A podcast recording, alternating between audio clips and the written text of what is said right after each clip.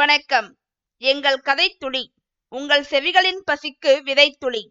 உங்கள் அனைவரையும் வரவேற்பது கதைத்துளி. உங்களுடன் பேசிக்கொண்டிருப்பது உங்கள் காயத்ரி தேவி முருகன். நாம் இன்று அமரர் கல்கி அவர்கள் எழுதிய பொய்மான் கரடு எனும் கதையின் பகுதி மூன்றைத்தான் பார்க்க போகிறோம். நாம் முந்தைய பகுதியில் அத்தியாயம் இரண்டு மற்றும் மூன்றை பார்த்தோம். அதில் செம்பவளவள்லியும் செங்கோடனும் அவனது கேணிக்கரையில் சந்தித்து பேசிக் கொண்டிருக்கிறார்கள் என்றும், அப்பொழுது செம்பா தன் குடும்பத்துடன் சினிமா பார்க்க போன விஷயத்தை செங்கோடனிடம் சொல்லி நீயும் போய் பாரேன் என்று கூறும்போது அவன் நாடு உருப்படாமல் போவதற்கு சினிமாதான் காரணம் என்று நினைப்பதாகவும் பார்த்தோம். மேலும் சீக்கிரமாக தன்னை திருமணம் செய்து கொள்ளுமாறு செங்கோடனிடம் செம்பா கூறுகிறாள் என்றும் பார்த்தோம். இனி இந்த பகுதியில் செங்கோடன் சந்திக்கப் போவது யாரை, அதனால் விளையப் போவது யாது என்பதையெல்லாம் அமரர் கல்கி அவர்களின் எழுத்து நடைக்கு உயிர் கொடுத்து கதைக்குள் வாழ்வோமா? வாருங்கள். இன்று நாம் கேட்கப் போவது அமரர் கல்கி அவர்களின் பொய்மான் கரடு பகுதி மூன்று, அத்தியாயம் நான்கு. அன்று சாயங்காலம் செங்கோட கவுண்டன் சின்னம்மநாயக்கன் பட்டிக்கு போனான். கொல்லனிடம் செப்பனிட கொடுத்திருந்த மண்வெட்டியை வாங்கி கொண்டு ஹரிக்கன் லாந்தரில் மண்ணெண்ணெய் வாங்கி போட்டுக்கொண்டு இன்னும் சில சில்லறை சாமான்களும் வாங்கி வருவதற்காக போனான். ஹரிக்கன் லாந்தரை சில்லறை சாமான் கடையில் வைத்துவிட்டு கொல்லன் உலைக்கு போய் செப்பனிட்ட மண்வெட்டியை வாங்கி கொண்டு திரும்பி வந்தான். அன்றைக்கெல்லாம் அவன் மனமாகிய வண்டு செம்பவளவள்ளியின் முகமண்டலத்தை சுற்றி சுற்றி வட்டமிட்டு கொண்டிருந்தது. ஒரு சமயம் கண்ணீர் ததும்பி சோகமயமாயிருந்த அந்த பெண்ணின் முகமும், மற்றொரு சமயம் மலர்ந்த புன்னகையுடன் குதூகலம் ததும்பிக் கொண்டிருந்த அவள் முகமும் திரும்ப திரும்ப வந்து கொண்டிருந்தன. ஊரார் பேச்சை பொருட்படுத்தாதவன் போல் அவளிடம் செங்கோடன் வீம்பாக பேசியிருந்த போதிலும் அவன் மனநிலையில் சிறிது மாறுதல் ஏற்பட்டுத்தான் இருந்தது. செம்பவளத்துக்கும் தனக்கும் திருமணத்தை கூடிய சீக்கிரத்தில் முடித்துவிட வேண்டியதுதான் என்ற முடிவுக்கு அவன் வந்து விட்டான். இதே ஞாபகமாக சின்னம்மநாயக்கன் பட்டி வந்தவனுடைய கவனத்தை அந்த ஊர் சாவடி சுவர்களிலும் சாலை மரங்களிலும் ஒட்டியிருந்த சினிமா விளம்பரங்கள் ஓரளவு கவர்ந்தன. அந்த வர்ண விளம்பரங்களில் ஒரு பெண் பிள்ளையின் முகம் முக்கியமாக காட்சியளித்தது. அந்த முகம் அழகாயும் வசீகரமாயும் இருந்தது என்பதை சொல்லத்தான் வேண்டும். அப்படி வசீகரமாவதற்காக அந்த சினிமா கன்னிகை முகத்தில் எத்தனை பூச்சி பூசிக்கொண்டிருக்கிறாள்! கண் இமைகளையும் புருவங்களையும் என்ன பாடுபடுத்தி கொண்டிருக்கிறாள்! உதடுகளில் எவ்வளவு வர்ண குழம்பை தடவி கொண்டிருக்கிறாள் என்பதெல்லாம் செங்கோடனுக்கு எப்படி தெரியும்? செம்பவளம் பார்த்ததாக சொன்னாலே அந்த சினிமாவில் வரும் மோகனாங்கி என்னும் பெண் இவள்தானோ? மோகனாங்கி என்ற பெயர் இவளுக்கு பொருத்தமாகத்தான் இருக்கிறது. நான் கூட இந்த சினிமாவை ஒரு தடவை பார்த்துவிட வேண்டியதுதான். இரண்டே காலனா காசு, போனால் போகட்டும். இன்னும் எவ்வளவு நாளைக்கு இந்த கூடார சினிமா இந்த ஊரில் நடக்குமோ என்னவோ, விசாரித்து தெரிந்து வைத்துக் கொள்வது நல்லது. இப்படி நினைத்து கொண்டே சில்லறை கடையை நோக்கி சாலையோடு போய்கொண்டிருந்த செங்கோடன் பொய்மான் கரடுக்கு சமீபமாக வந்தான். அங்கே இருந்த அரச மரத்தின் அடியில் ஒரு காட்சியை கண்டான். அந்த காட்சி அவனை அப்படியே திகைத்து ஸ்தம்பித்து நிற்கும்படி செய்துவிட்டது. அரச மரத்தின் கீழ் கிளையொன்றில் ஒயிலாக சாய்ந்து கொண்டு ஒரு பெண் நின்று கொண்டிருந்தாள். சுவர்களில் ஒட்டியிருந்த சினிமா விளம்பரங்களில் கண்ட கன்னிதான் அவள் என்று செங்கோடனுக்கு தோன்றியது. உண்மையில் அப்படி அல்ல. ஆனால் அந்த சினிமா கன்னியைப் போலவே இந்த பெண்ணும் குறுக்கு வகிடு எடுத்து தலைவாரி பின்னி சடையை தொங்கவிட்டு கொண்டும் மேல் தோல்வரையில் ஏறி சென்றிருந்த ரவிக்கை தரித்து கொண்டும் காதில் குண்டலங்கள் அணிந்து கொண்டும் நட்சத்திர பூ போட்ட மெல்லிய சல்லாச்சேலை அணிந்து கொண்டும் நெற்றியில் சுருட்டை மயில் ஊசலாட எங்கேயோ யாரையோ பார்த்து எதையோ நினைத்து கொண்டிருந்தவள் போல் நின்றபடியால் அவளே சினிமா விளம்பரத்தில் உள்ள பெண் என்று செங்கோடனுக்கு தோன்றியது. பார்த்தது பார்த்தபடி பிரமித்து போய் சிறிது நேரம் நின்றான். அந்த பெண் தன்னை பார்த்து ஒரு பட்டிக்காட்டான் விழித்து கொண்டு நிற்பதை கவனித்தாள். என்னப்பா பார்க்கிறாய் என்று அவள் கேட்டாள். செங்கோடனுடைய காதில் கிடுகிடுவென்று மணி ஒலித்தது. பூங்குயில்களின் கீதம் கேட்டது. எங்கிருந்தோ ஒரு முரட்டு தைரியம் அவனுக்கு ஏற்பட்டது. வேறு என்னத்தை பார்க்கிறது? உன்னைத்தான் பார்த்து கொண்டிருக்கிறேன் என்றான். அந்த பெண்ணுக்கு பொங்கி வந்த கோபம் ஒரு கணத்தில் எப்படியோ மாறியது. அவள் முகம் மலர்ந்தது. பல்வரிசை தெரிந்தது. அதை பார்த்த செங்கோடனும் முகத்தை அஷ்ட கோடலாக்கி கொண்டு புன்னகை புரிந்தான். என்னப்பா சிரிக்கிறாய் என்று அவள் கேட்டாள். பின்னே அழச் சொல்கிறாயா என்றான் செங்கோடன். பாவம், அழ வேண்டாம். உன் பெண்ஜாதி தேடிக்கொண்டு வந்துவிடப் போகிறாள். எனக்கு கல்யாணம் இனிமேல்தான் ஆக வேண்டும். எத்தனையோ பேர் பெண் கொடுக்க காத்து கொண்டிருக்கிறார்கள். நான் தான் இதுவரையில் சம்மதிக்கவில்லை என்று செங்கோடன் சொல்லிவிட்டு அர்த்தபுஷ்டி நிறைந்த பார்வையை அந்த பெண் மீது செலுத்தினான். ஆனால் அந்த அர்த்தம் அப்பெண்ணின் மனத்தில் பட்டதாக அவள் காட்டிக்கொள்ளவில்லை. ரொம்ப சரி, நீ சம்மதம் கொடுத்து கல்யாணம் நிச்சயமாகிற போது எனக்கு கட்டாயம் கல்யாண கடுதாசி போடு என்றாள். கடுதாசி கட்டாயம் போடுகிறேன். ஆனால் பெயரும் விலாசமும் தெரிந்தால்தானே கடுதாசி போடலாம். உன் பெயர் என்ன என்று செங்கோடன் கேட்டான். பெரிய வம்புக்காரனாய் இருக்கிறாயே. என் பெயர் குமாரி பங்கஜா. உன் பெயர் என்ன? குமாரி பங்கஜா என்று அவள் சொன்னது ராஜகுமாரி பங்கஜா என்று செங்கோடன் காதில் விழுந்தது. அப்படித்தான் இருக்கும் என்று நினைத்தேன். நினைத்தது சரியாய் போயிற்று என்று மனத்தில் எண்ணிக்கொண்டான். உன் பெயர் என்ன சொல்ல மாட்டாயா என்று மறுபடியும் குமாரி பங்கஜா கேட்டாள்.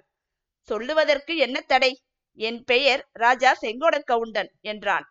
குமாரி பங்கஜா குடுங்கச் சிரித்தாள். வெறும் ராஜாவா மகாராஜாவா என்று கேட்டாள்.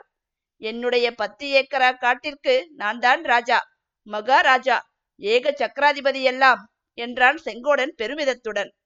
சரி, போய் உன்னுடைய ராஜ்யத்தை சரியாக பரிபாலனம் பண்ணு.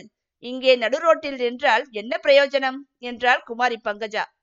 ஒரு கேள்விக்கு பதில் சொன்னால் போய்விடுகிறேன் என்றான் செங்கோடன். அது என்ன கேள்வி?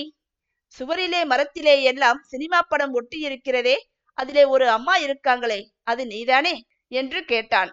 சேச்சே, அந்த மூவண்ணா தேவி நான் இல்லவே இல்லை. நான் சினிமாவிலே நடித்தால் அவளை காட்டிலும் நூறு பங்கு நன்றாகவே நடிப்பேன் என்றாள் பங்கஜா. சேச்சே, போயும் போயும் அந்த கேவலமான தொழிலுக்கு நீ போவானேன் என்றான் செங்கோடன். எதை கேவலமான தொழில் என்று சொல்லுகிறாய்? சினிமாவில் நடிக்கிறதைத்தான் சொல்கிறேன். சினிமாவில் நடித்தால் மான மரியாதையை விட்டு இதற்குத்தான் பட்டிக்காடு என்று சொல்கிறது என்றாள் பங்கஜா. இத்தனை நேரமும் அவளுடன் சரிக்கு சரியாக சாமர்த்தியமாக பேசிக்கொண்டு வந்த செங்கோடன் இப்போது தான் பிசகு செய்து விட்டதாக உணர்ந்தான். சினிமா விஷயமாக செம்பா கூட தன்னை இடித்து காட்டியது நினைவுக்கு வந்தது. ஆகையால் முதல் தர அரசியல்வாதியைப் போல் தன் கொள்கையை ஒரு நொடியில் மாற்றிக்கொண்டான். எனக்கு கூட சினிமா என்றால் ஆசைதான். இன்று ராத்திரி இந்த ஊர் கூடார சினிமாவுக்கு போக போகிறேன் என்றான். அப்படியா? இந்த முக்கியமான செய்தியை பேப்பருக்கு அனுப்பி போட சொல்ல வேண்டியதுதான் என்றாள் குமாரி பங்கஜா. பேப்பரிலே போட வேண்டியதில்லை, உனக்கு தெரிந்தாலே போதும் என்றான் செங்கோடன். எனக்கு ஏன் தெரிய வேணும்? என்னை அங்கே பார்க்கலாம் என்பதற்காக சொன்னேன். நீயும் இன்றைக்கு ராத்திரி சினிமாவுக்கு வருவாயல்லவா? நான் வராமல் சினிமா நடக்குமா? கட்டாயம் வருவேன். அப்படியானால் அங்கே உன்னை அவசியம் பார்க்கிறேன். டிக்கெட்டுக்கு பணம்? அதை பற்றி கவலைப்படாதே. டிக்கெட்டு நான் வாங்கி விடுகிறேன். இரண்டே காலனாவுக்கு பஞ்சம் வந்துவிடவில்லை. குமாரி பங்கஜா வந்த சிரிப்பை அடக்கிக் கொள்ள முடியாதவளாய் வேறு பக்கம் பார்த்து வாயை மூடிக்கொண்டு சிரித்தாள். இதற்குள் அங்கே ஊர் பிள்ளைகள் ஏழெட்டு பேர் கூடிவிட்டார்கள். அதை பார்த்த பங்கஜா இனி அங்கே நின்று அந்த பட்டிக்காட்டானோடு விளையாட்டு பேச்சு பேசக்கூடாதென்று மேடையிலிருந்து கீழிறங்கி நடக்கத் தொடங்கினாள். அவளோடு நாமும் போவோமா என்று செங்கோடன் ஒரு நிமிஷம் யோசித்தான். வீட்டுக்கு திரும்பி போய் சினிமாவுக்கு பணம் கொண்டு வர வேண்டிய அவசியத்தை உத்தேசித்து அந்த எண்ணத்தை மாற்றிக்கொண்டான். குமாரி பங்கஜா ஐம்பது அடி தூரம் போன பிறகு சினிமா கூடாரத்திலே அவசியம் சந்திக்கிறேன் என்று ஒரு மைல் தூரம் கேட்கும்படி இறைந்து கூவினான். பங்கஜா திரும்பி பார்த்து புன்னகை செய்தாள். அந்த புன்னகையில் செங்கோடனுடைய உள்ளம் சொக்கி தன்னை மறந்து லயித்தது.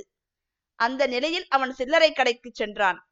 என்னப்பா செங்கோடா, அந்த அம்மாவுடன் நெடுநேரம் பேசிக்கொண்டு நின்றாயே, என்ன பேசினாய் என்றான் கடை முதலாளி. என்னத்தை பேசுகிறது, வெறுமனே சேம சமாச்சாரம் தான் பேசிக்கொண்டிருந்தோம். அந்த அம்மாளை முன்னாலேயே உனக்கு தெரியுமா என்ன? நல்ல கேள்வி, ரொம்ப நாளாய் பழக்கமாயிற்றே. கடைக்கு சாமான் வாங்க வந்த இன்னொரு மனிதரிடம் கடை முதலாளி, கேட்டீர்களா முதலியார், நம்ம ஊர் பஞ்சாயத்து மேனேஜர் புதிதாக வந்திருக்கிறார் அல்லவா, அவருடைய தங்கை ஒரு படித்த அம்மாள் வந்திருக்கிறாள் அல்ல, அந்த அம்மாளுக்கும் நம்ம செங்கோடனுக்கும் வெகு நாளாய் சிநேகிதமாம் என்று சொன்னார்.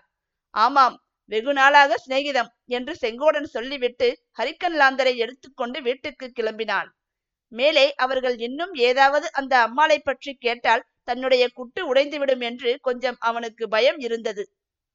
அத்தியாயம் ஐந்து. அன்றைக்கு செங்கோடன் தரையில் நடக்கவில்லை, வானத்தில் பறந்து கொண்டிருந்தான். கடலில் அலைகளுக்கு மத்தியில் மிதந்து கொண்டிருந்தான். மேக குதிரைகளில் சவாரி செய்தான். மரத்துக்கு மரம் கிளைக்கு கிளை தாவினான். தேர் திருவிழாக்களுக்கு போவதற்காக அவன் பத்திரப்படுத்தி வைத்திருந்த சட்டையை எடுத்து போட்டுக்கொண்டு சட்டை பையில் எட்டனா காசையும் எடுத்து போட்டுக்கொண்டு தலையில் ஜோராக முண்டாசு கட்டி கொண்டு ஒரு மணி நேரத்துக்கு முன்னாலேயே சினிமாவுக்கு கிளம்பி சென்றான். பொய்மான் கரடு ஓரமாக போன சாலைக்கு அரைமையில் கிழக்கே செங்கோடனுடைய கேணியும் காடும் குடிசையும் இருந்தன. அந்த சாலைக்கு அரைமையில் மேற்கே சின்னம்மநாயக்கன் பட்டிக்கு வந்திருந்த டூரிங் சினிமாவின் டேரா இருந்தது. செங்கோடன் அங்கே போய் சேர்ந்தான். கொஞ்ச நேரம் கூடாரத்தை சுற்றி சுற்றி வந்து கொண்டிருந்தான். குமாரி பங்கஜா வந்திருக்கிறாளா என்று பார்ப்பதற்காகத்தான். ஆனால் அவளுடைய தரிசனம் கிட்டவில்லை. சினிமா பார்ப்பதற்காக வந்திருந்த சில ஸ்திரீகள் அங்கும் இங்கும் நின்று கொண்டிருந்தார்கள். அவர்களுடைய அருகில் சென்று செங்கோடன் உற்று பார்த்தான். அவர்கள் இவனை சற்று ஏளனமாக பார்த்து சிரித்தார்கள். ஒருவருக்கொருவர் செங்கோடனை பற்றி பரிகாசமாக பேசிக் கொண்டார்கள். அவர்களில் ஒருத்தி அவனை பார்த்து, என்ன மச்சா, புகையில இருக்குதா என்று கேட்டாள். தூ, பட்டிக்காட்டு ஜென்மங்கள் என்று செங்கோடன் முணுமுணுத்துக் கொண்டு அங்கிருந்து நகர்ந்தான். சினிமா பார்க்க வந்தவர்கள் எல்லாரும் டிக்கெட் வாங்க தொடங்கினார்கள். செங்கோடன் மட்டும் காத்து கொண்டிருந்தான். முதல் மணி அடித்தாகிவிட்டது. அப்படியும் அந்த குமாரி பங்கஜாவை காணவில்லை. ஒருவேளை அவள் வந்ததை தான் கவனிக்கவில்லையோ என்னவோ, டிக்கெட் வாங்கி கொண்டு கூடாரத்துக்குள் போய்விட்டாளோ என்னவோ என்ற சந்தேகம் செங்கோடன் மனத்தில் உதித்தது. உடனே அவசரமாக சென்று இரண்டே காலனா கொடுத்து ஒரு டிக்கெட் வாங்கி கொண்டான். அப்போது கூட ஒரு வேளை வெளியில் வந்து கொண்டிருக்கிறாளோ என்று பார்த்து கொண்டே விரைவாக நடந்து கூடாரத்துக்குள் சென்றான்.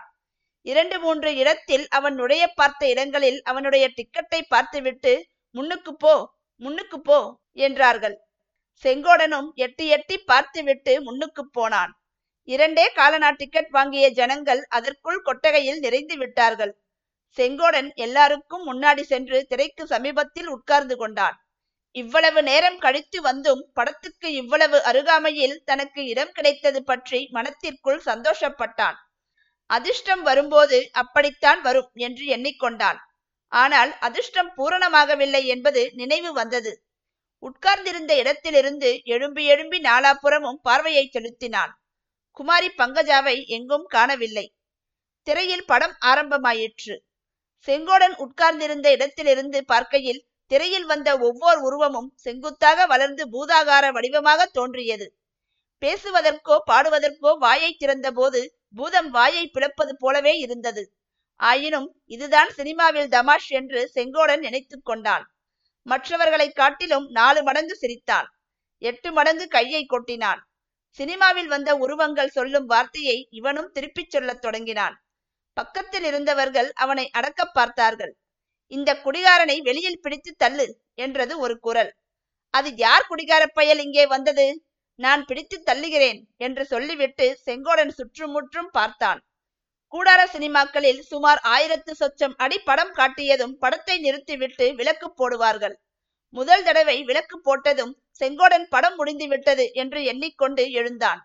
பக்கத்தில் இருந்தவர்கள் உட்காரு உட்காரு என்று இறைந்தார்கள்.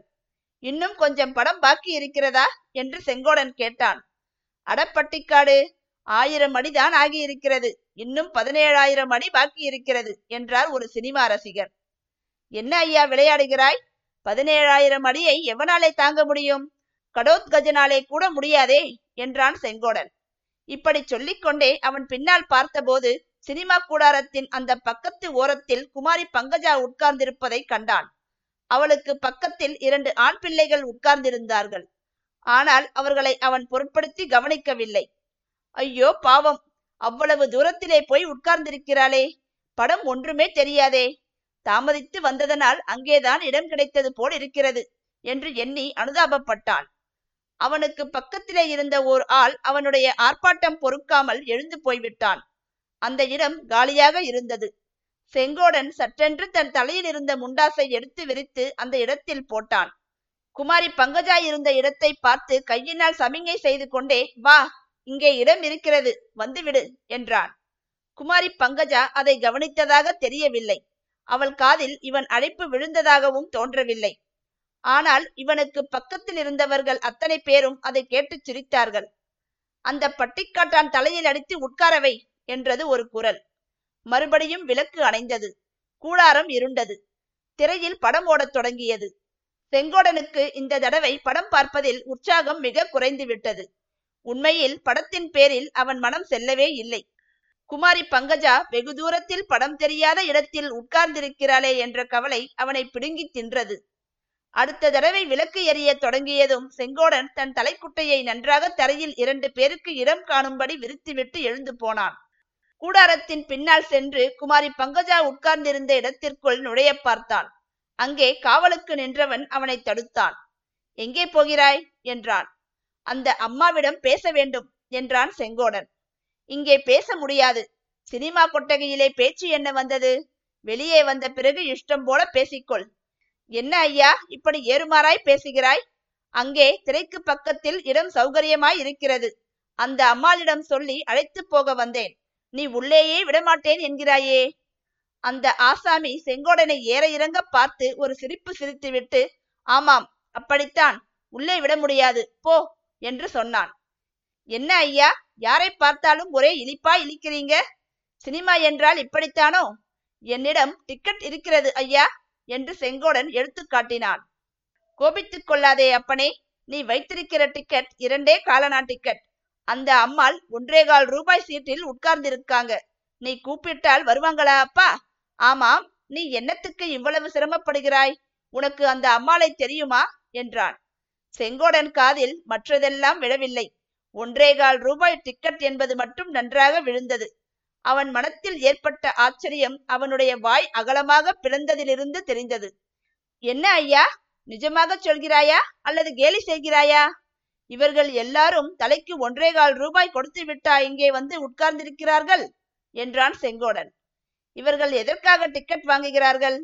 ஓசி டிக்கெட்டில் வந்தவர்கள்தான் என்று தனிந்த குரலில் சொன்னான் கேட் ஆசாமி. ஓசி டிக்கெட் என்றால் என்னவென்று செங்கோடனுக்கு தெரியவில்லை. அப்படி ஒரு டிக்கெட்டா? அதிலே எனக்கும் தான் ஒன்று கொடேன் என்றான் செங்கோடன். நான் கொடுக்க முடியாது.